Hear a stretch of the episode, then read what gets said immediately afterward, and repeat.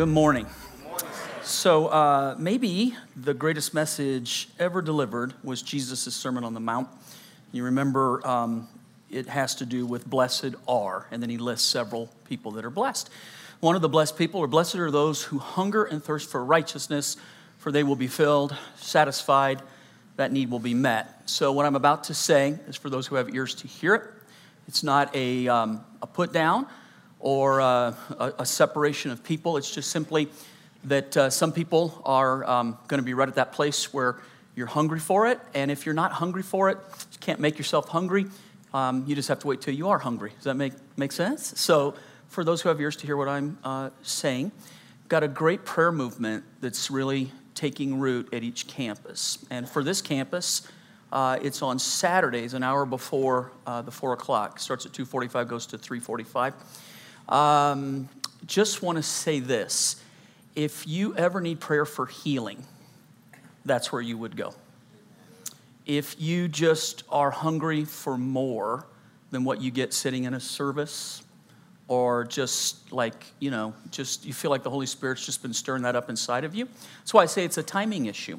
While I think that God wants all of us to be hungry and wants to satisfy uh, all of us, it's a, it's a timing issue in our lives. When we're at that place of hunger and thirst, you're blessed because at that place, God can satisfy that inside of you. And that's not at the same place for everybody at the exact same time. So, just for those who have ears to hear right now, if you're at a place where, you know, the Bible says, stir yourself up to take hold of the Lord. If that's where you're at in space and time, I just want to invite you to it. And if you're not there right now, or schedules don't permit, or, you know, whatever, um, maybe just file it and remember it. And maybe it'll be useful for you in the, in the future. But uh, I just want you to have a personal invitation uh, to it. It's really, uh, it's a powerful thing.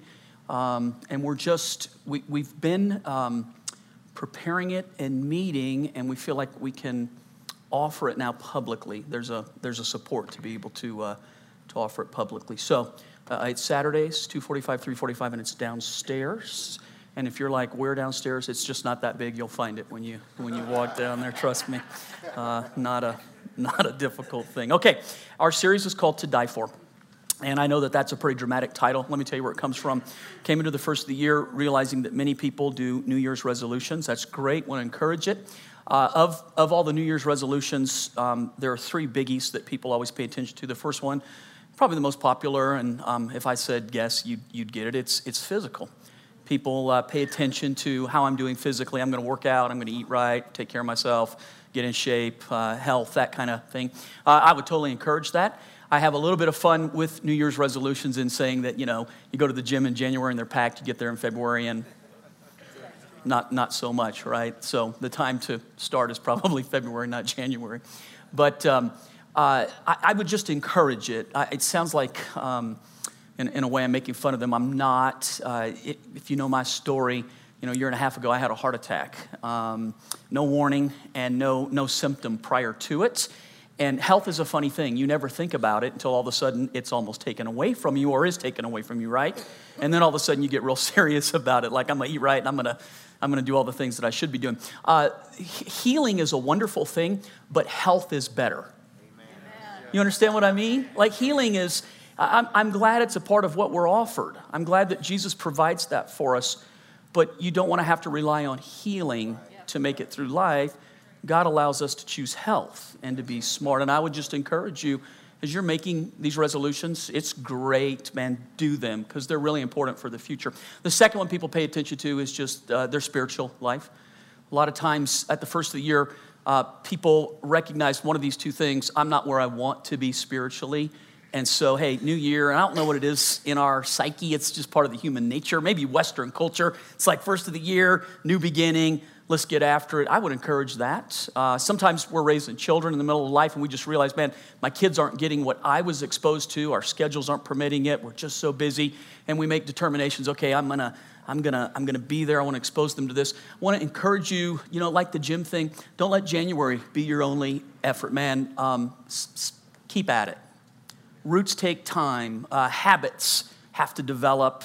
uh, it will pay off for you. And it's a wonderful thing when it does, and you're making great decisions and look forward to what God's going to do. And that, and then the third one, uh, and it's, it's as equally important as the other two. A lot of times people consider their financial health you know where i'm at I want to get my financial house in order uh, i've taught this for years you're made up of three parts you have a body so you may not like it but you have one and you got a mind and you have a spirit you're those three things you agree Okay, so this is true, and this is not Eastern philosophy. This is, uh, this is biblical. If one of the three get unbalanced, it affects the other two. So if you get worn out physically, how difficult is it to pray? And if you're being attacked spiritually, how do you feel emotionally? Do you get what I mean? So they all they all interplay with each other, and that's why these are important things. I'm not making fun of them, but at the same time, there has to be more than just getting a fast start in January and then 11 months of struggle. Right? And hoping, okay, 2019, I'll get after it again. We need something better than that. We need something that's more solid than that.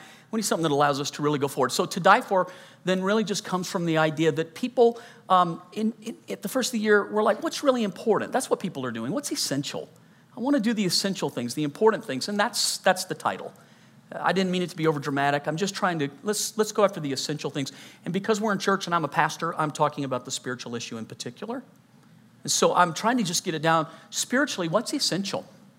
What's the to die for issue? And I said this yesterday. Uh, the reason it's important to know what to die for, you don't know what to live for until you know what to die for. If everything is essential, then nothing is essential. You understand what I mean by that? And so figuring out where, where, you only have so much time and so much energy and so much of anything, resources so limited, how to know where to put it to get the most out of it. That's the nature of the message right here. All right, it's the last message in the series.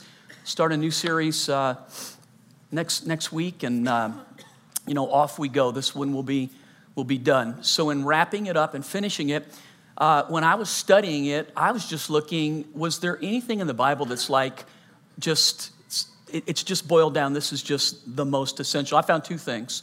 I didn't say this last night. Um, it just could, you know, it's a rabbit trail. Um, the first essential would just be Jesus was asked the question one time, what's the most important, the most essential? And you remember he just said, hey, of all the commandments, here's the, here's the one, but it's really two. Love the Lord your God with all your heart, soul, mind, and strength, and love your neighbor as yourself, because by doing that, you fulfill all of the law. Love, right? Uh, and then Paul, when he writes, he, he takes an identical thought uh, and just expounds on what love is and how love works. And so if you just said to me, hey, uh, boil it down, man, the essential thing, uh, the first message was Jesus. That's what we're all going to. If we go to church here, here's the one thing we have to agree on is Jesus. We can be in any other different place that we want to, but we have to agree on Jesus to move forward. And then I'll end it with just this man, the way we love is going to be the thing that we're known for and the thing that remains when everything else is said and done. 1 Corinthians 13 is probably the chapter that uh, goes into this idea of what love is and how to love and what love looks like more than anything else. Here's what's funny this chapter probably is used more often than not in a wedding.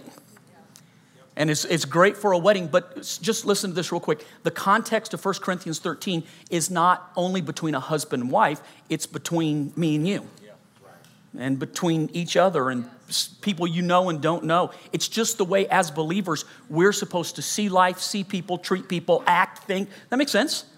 So it's like the essential. All right, so I'll just read it to you real quick and then, uh, and then comment. Uh, so he just begins If I could speak all the languages of earth and of angels, but didn't love others, I would only be a noisy gong or a clanging cymbal. If I had the gift of prophecy, look at this, really important. If I had the gift of prophecy and I understood all of God's secret plans and possessed all knowledge, and if I had such faith that I could move mountains but didn't love others, I would be what? Wow, I mean, that's, that's essential. If I gave everything I have to the poor and even sacrificed my body, I could boast about it, but if I didn't love others, I would have gained nothing. Love is patient and kind. Love is not jealous or boastful. It's not proud or rude. It does not demand its own way. Let's just stop for a second. God, when you read it that way, uh, philosophically it's beautiful. That's why they put it in a wedding. But how do you personalize it? How do you know if you're doing it? How do you make it real mine and I'm that or I'm not that? Because here's what it's saying it's not saying embrace the philosophical understanding of love, it's saying be love. Do these things. Think this way, act this way. Uh, so I, have said this um, we're most like our Father when we do what our Father does. We're not most like Him because we have a definition of who God is. We're like Him when we do what He does. So if you want to like make this yours, pull it from the abstract and the cosmos and make it internal. It's in my heart. All you need to do, where it says love, put your name. Uh, John is patient, and John is kind. God, nobody says amen when I. and when I read it that way, I don't say, I'm like, boy, I am very far away from it. Kind of all of a sudden, like, uh, it was so philosophically beautiful. What beautiful, powerful, like a poem. Love is patient, love is kind. But when I have to uh, see if, if it's me, love is uh, Todd. Um, Todd is not jealous, and Todd is not boastful. Todd is not proud, and Todd is not rude. Becca says, Amen. Right on. So I didn't know what you were going to say. And we didn't practice this before, did we? I did not set it up. I was just, yeah, I was waiting to see what you were going to say. Because last night I tried it, and Amy was just like dead silent when I said more. It's like, but I surprised her. And so I had to actually text her afterwards and said, I'm sorry for ambushing you like that. And she said, Dad, I really do love Marcus. I want you to know. So it's. Uh, uh, Pamela. Uh, Pamela is not irritable, and Pamela keeps no records of ever being wrong. And Jeff says, Amen. Amen. Smart man. Smart, smart man. It's the only reason I just teach you this way. Um, it's philosophically, it doesn't help you to go, that's just a really beautiful speech. Or wow, you know, how creative. It helps you when you can bring it inside of you to allow the Holy Spirit the chance then to mold. Am I? So here's what I think. I think when we put our name in it, probably all of us feel like I fall very far short of that in total. You agree? So the thing is not to feel bad about it. Here would be the thing to do is, uh, God help me. Let's work this inside of me. Lord, I need to yield more. I need you to have more control of my life. I need you to work on me. I need you to change me. Isn't that a wonderful thing to be able to say? To not have to feel guilty. There is no condemnation for those who are in Christ. None of this is condemning. All of it's opportunity. God, work in me and change me and fill me. And that's good. Um, love endures through every circumstance. We need to go to the next. Yeah, there we go. Uh, prophecy and speaking in unknown languages and special knowledge will become useless, but love will last how long? Forever. Forever. Our knowledge is partial and it's incomplete.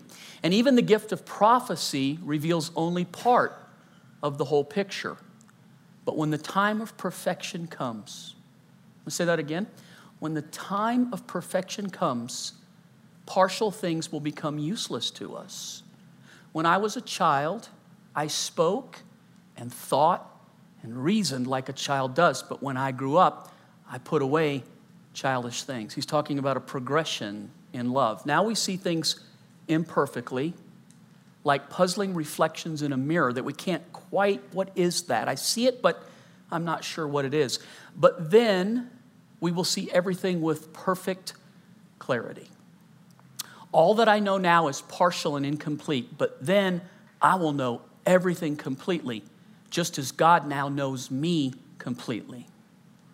Three things will last forever faith, hope, and love. Read it with me. And the greatest of these is so three things remain faith, hope, and love. And of the three, here's the most essential love. It's powerful. Again, though, it's like that thing that I said with prayer. I can say it, but without ears to hear it. It just falls off of us, it doesn't penetrate into us.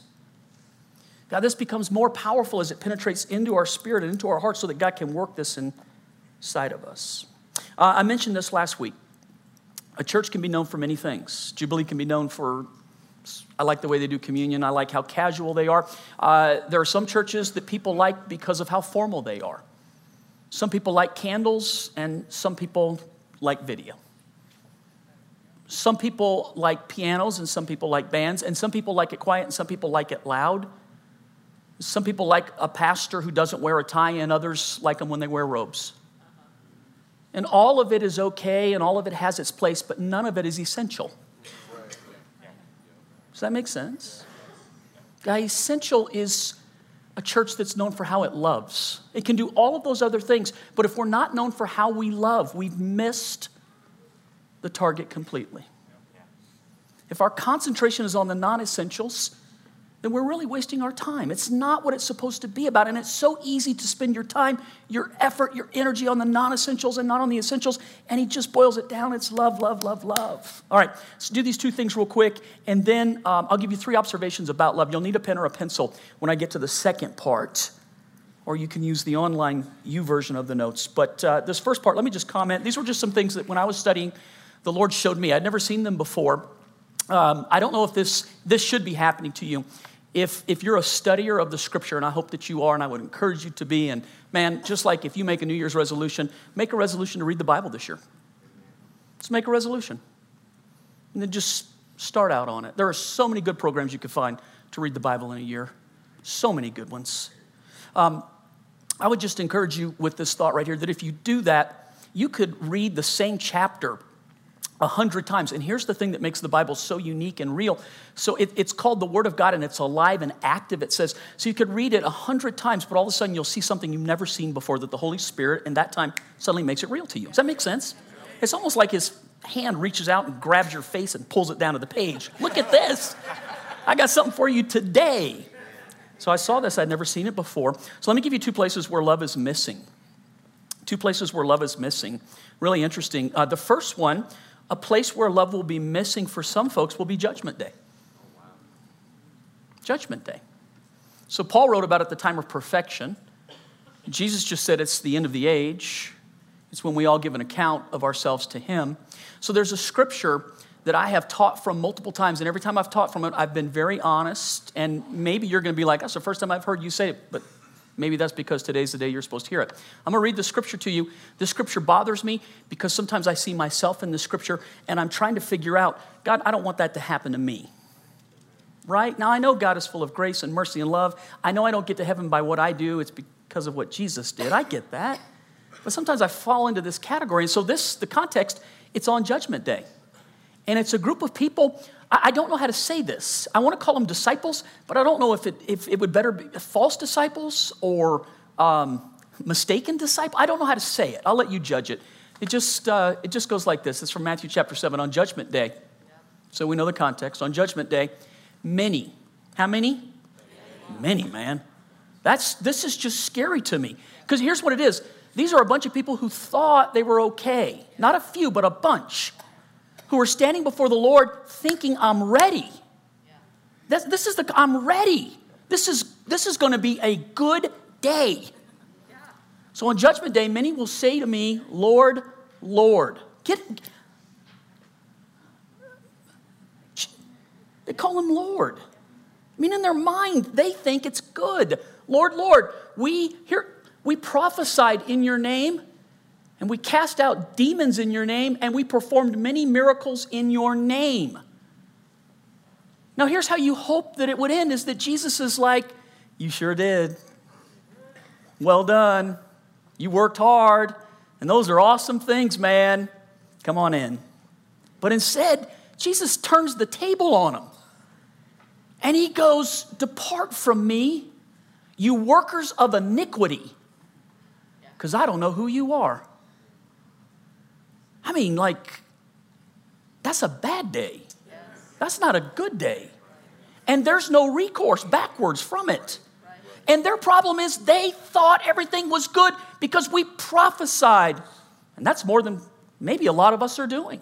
And we cast out demons, and that's probably more than a lot of us are doing. And we even did miracles, and that's probably more than a lot of us are doing. And so when they stand up to self identify, listen to this, they identify by the works that they did. But Jesus, when he identifies them, says, I don't know who you are. And there's little clues here. So let me read one to you that really, uh, really makes um, powerful sense to me. John chapter 13, verse 35. Uh, just, just look at this. Your love for one another will prove to the world that you are what? My disciples. So when these guys, false disciples or mistaken disciples, when they go to identify who we are, they identify by their works. But Jesus said the way you're identified is by how you love. And the one thing they never claim standing before Jesus is Jesus, we loved in your name. We did miracles, we prophesied, and we cast out demons, but they never said we. So, can you do the works of Jesus and not love? According to that, you can. And if you don't get the love part right, you miss the boat entirely. And that's why churches that concentrate on the non essentials, miracles, talking in tongues, even prophecy, they're important. Just because I say non essential, I don't mean not important. The essential is to love, yes or no? Because to identify at the end of time by saying, I did all of these wonderful things, I prayed and I gave and I sang and I cheered and I said amen loudly. Yeah, okay. now, the Lord may say, I do know you. Come on, you. Yeah, He will say that. I get out of my car this morning. Robert's getting out of his. and he yells out, They call me Butter because I'm on a roll. How about that? that is my new saying, man. That is, this week, that is my saying. They call me butter because I'm on a roll. my wife would say margarine, but I'm saying butter. Um, judgment Day. You can't identify it. The clarity of this is really important. Um, man, at 20 years, so I'm asking myself, what have I done that's really important? It's a lot of activity over 20 years, a lot of building over 20 years, a lot of gathering, a lot of energy, a lot of prayers. What, what's really going to remain? You know, my job is that um, clearly a pastor's job is to care for the souls of his people and to prepare them to stand before the Lord. That's, that's really the most essential job that I have. I take that very seriously. I think you can see that. Um,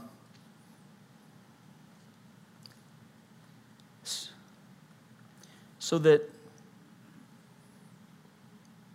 it's a trick of the enemy to have people think that by all the stuff I'm okay.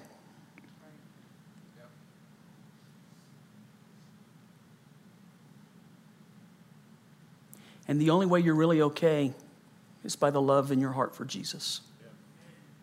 Hear what I just said just now. Please hear me. How are you doing with that issue?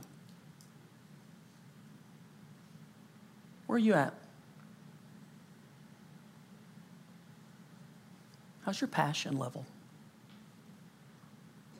Do you love Him? Jesus' whole wording, depart from me because I don't know you, that's the secret. He's, he's, he's giving the secret. It's to be known. Not even to be seen, but to be known. So, give you the second place that it's missing, um, it can be missing in the church, of all places. Matthew 24, and I don't have time today to really teach on this. Matthew 24 is probably the most essential chapter when it comes to um, end times. Jesus and the disciples walk out of the temple and they ask him this very direct question What will be the sign of your coming and the end of the age? Boy, you can't be any more direct than that. And so Jesus just, uh, he begins to teach them about what it'll look like before his return, the end of the age. And it's characterized by several things, but these two things really stand out. Uh, he said, Many will come and deceive in my name. There'll be a lot of false teaching and a lot of false miracles. It's funny how these things kind of interconnect, huh? And then, uh, and then this is what he says, and he's talking about the church. He's not talking about the world at large.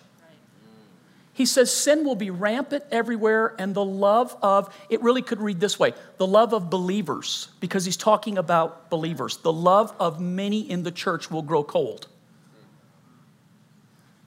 The love.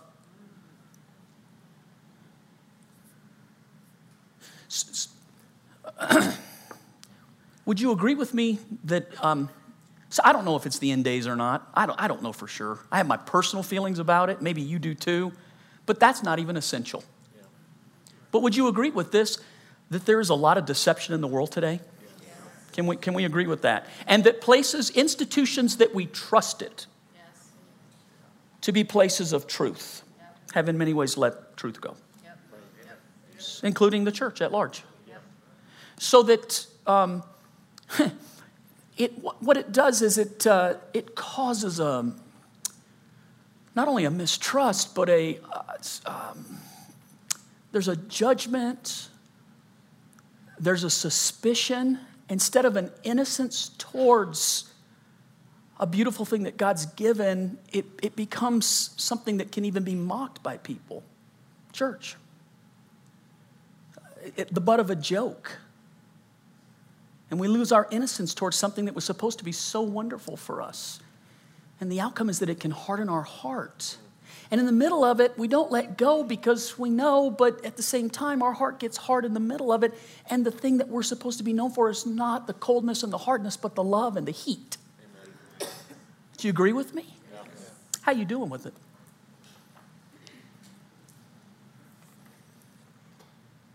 So when I say the love issue, oh man.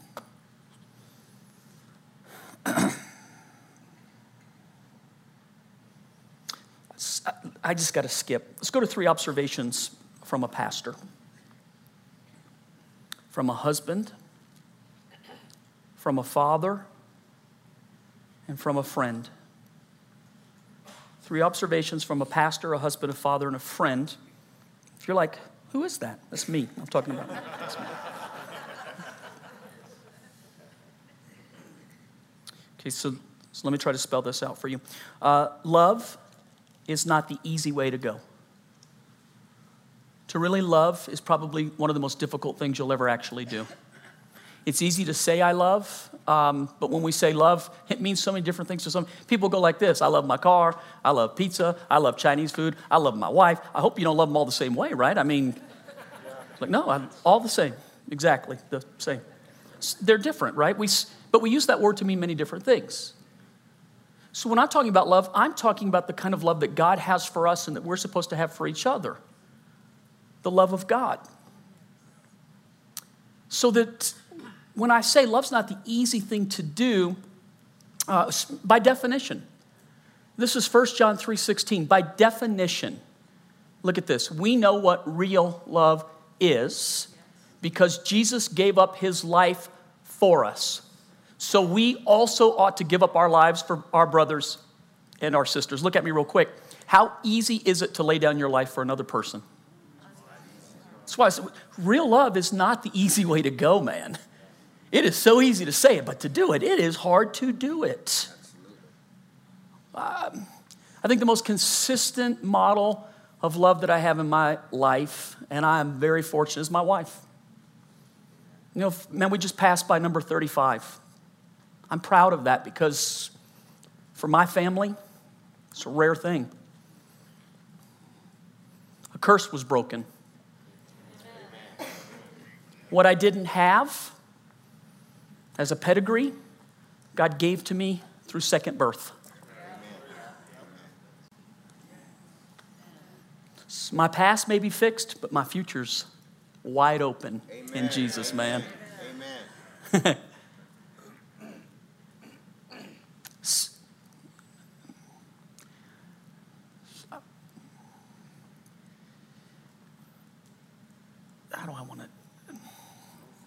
I'm, tr- I'm trying to think of the right words to describe it.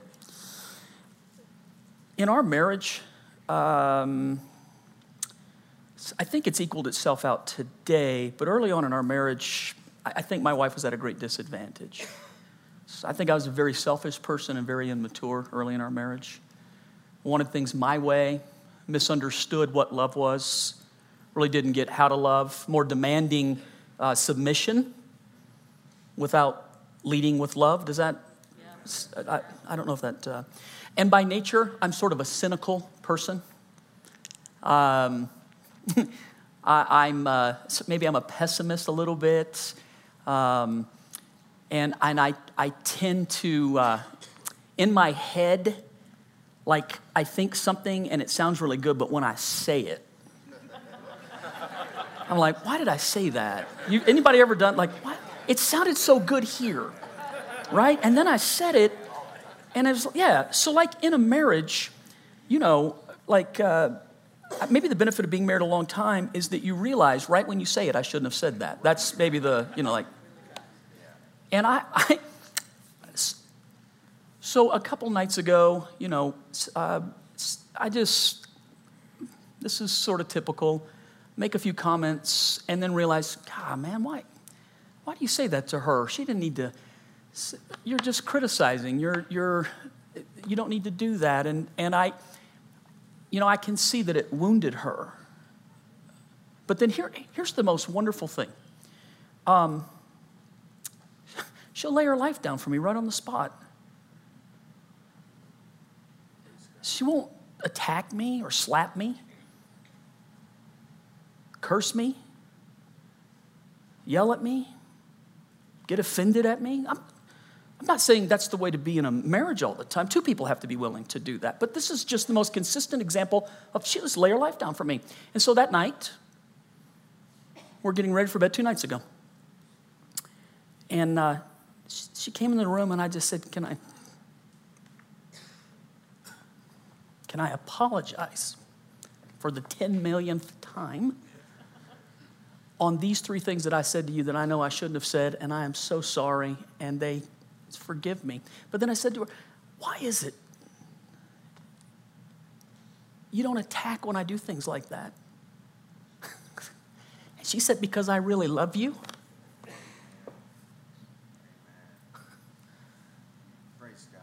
You can have anything you want when you do that. She fully gives room for the Holy Spirit to convict and change my heart.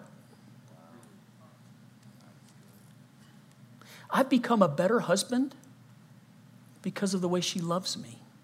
I'm a better pastor because of how she loves me. I don't know if you understand what I'm saying to you. I hold it up in esteem because I think the highest thing we can do for each other is to lay our lives down for each other, really lay our lives down for each other. And you don't have to pick this one thing to say that's that one thing. It's how. It's loving each other, laying our lives down for each other.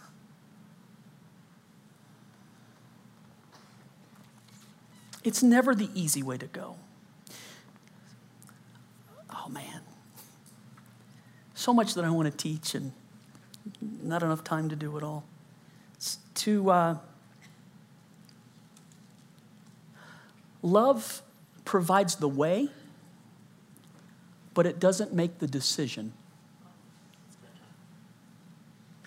Jesus died for us to provide a way back to the Father, yes or no? Yes.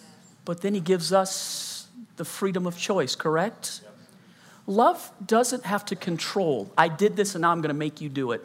Love is willing to let go, but love is also willing to hold on. Love is willing to keep its mouth shut, but love is also willing to confront. Love is not sloppy, but neither is love only the law. Love is what it needs to be at the time it needs to be. Love is truth and it's grace.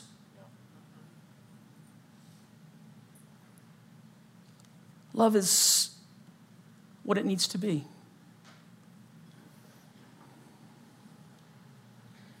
Um, let's give you the second one. Love, love is always, without exception, without there being any room for but in it, love is always redemptive.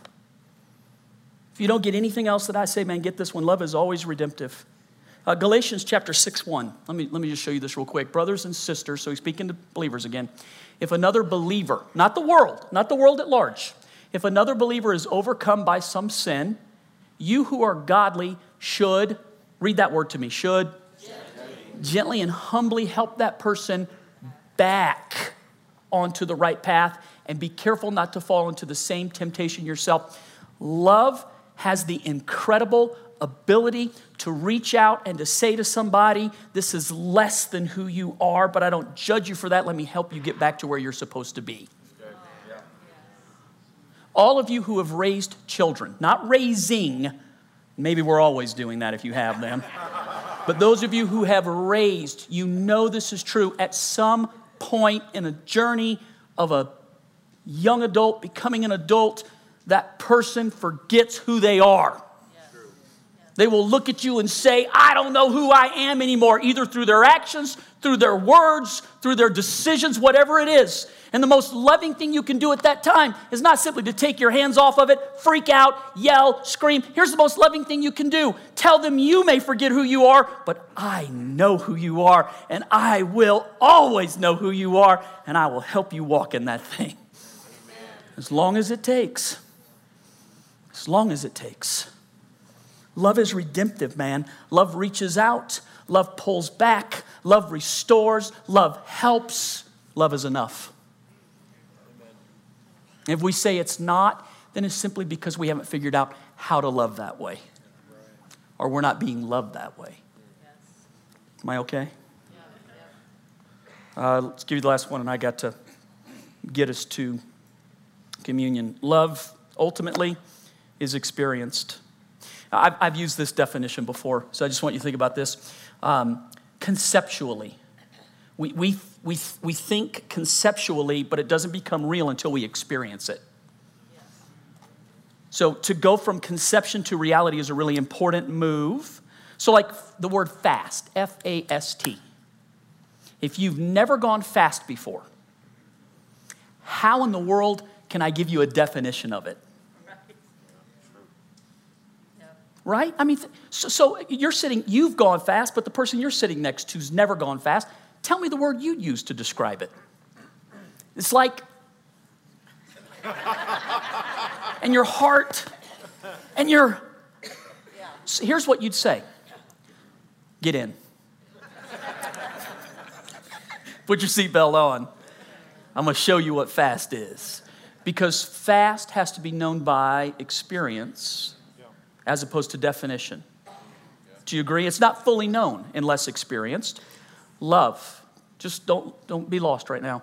Love is not fully known by definition.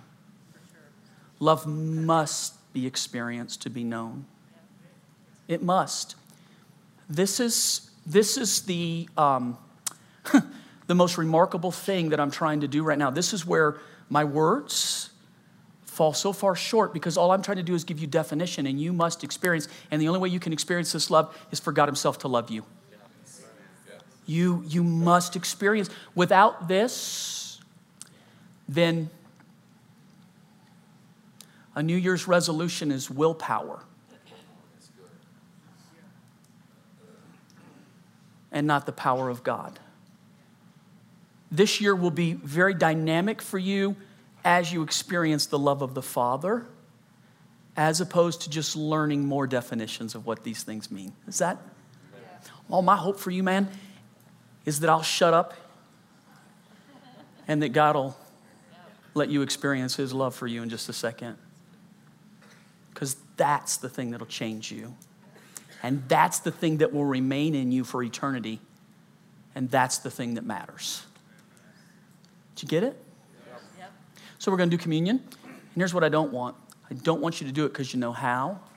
And I don't want you to do it because it's just a thing that we do once a month. You're supposed to experience the love of Jesus right now, to remind yourself how much He loves for you and that He's gone to prepare a place for you. And that if it were not so, He would not have told us. And if He goes to prepare He'll also come to get us so that where He is, we may be also. And I wish uh, this is a Jewish tradition that Jesus introduces.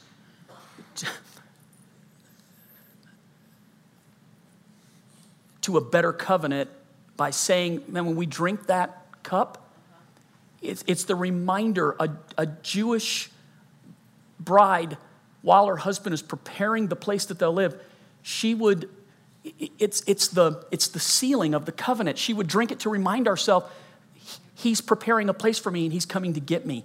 And I don't belong to anybody. Every time I do this, I'm reminding myself who I belong to. I'm reaffirming my love and my covenant with him, and I wait for my love to come and get me. And man, if you could experience that while we go into communion, oh, you'll long for it. You'll long for it. So Jesus, I love you. How I love you. How I love you.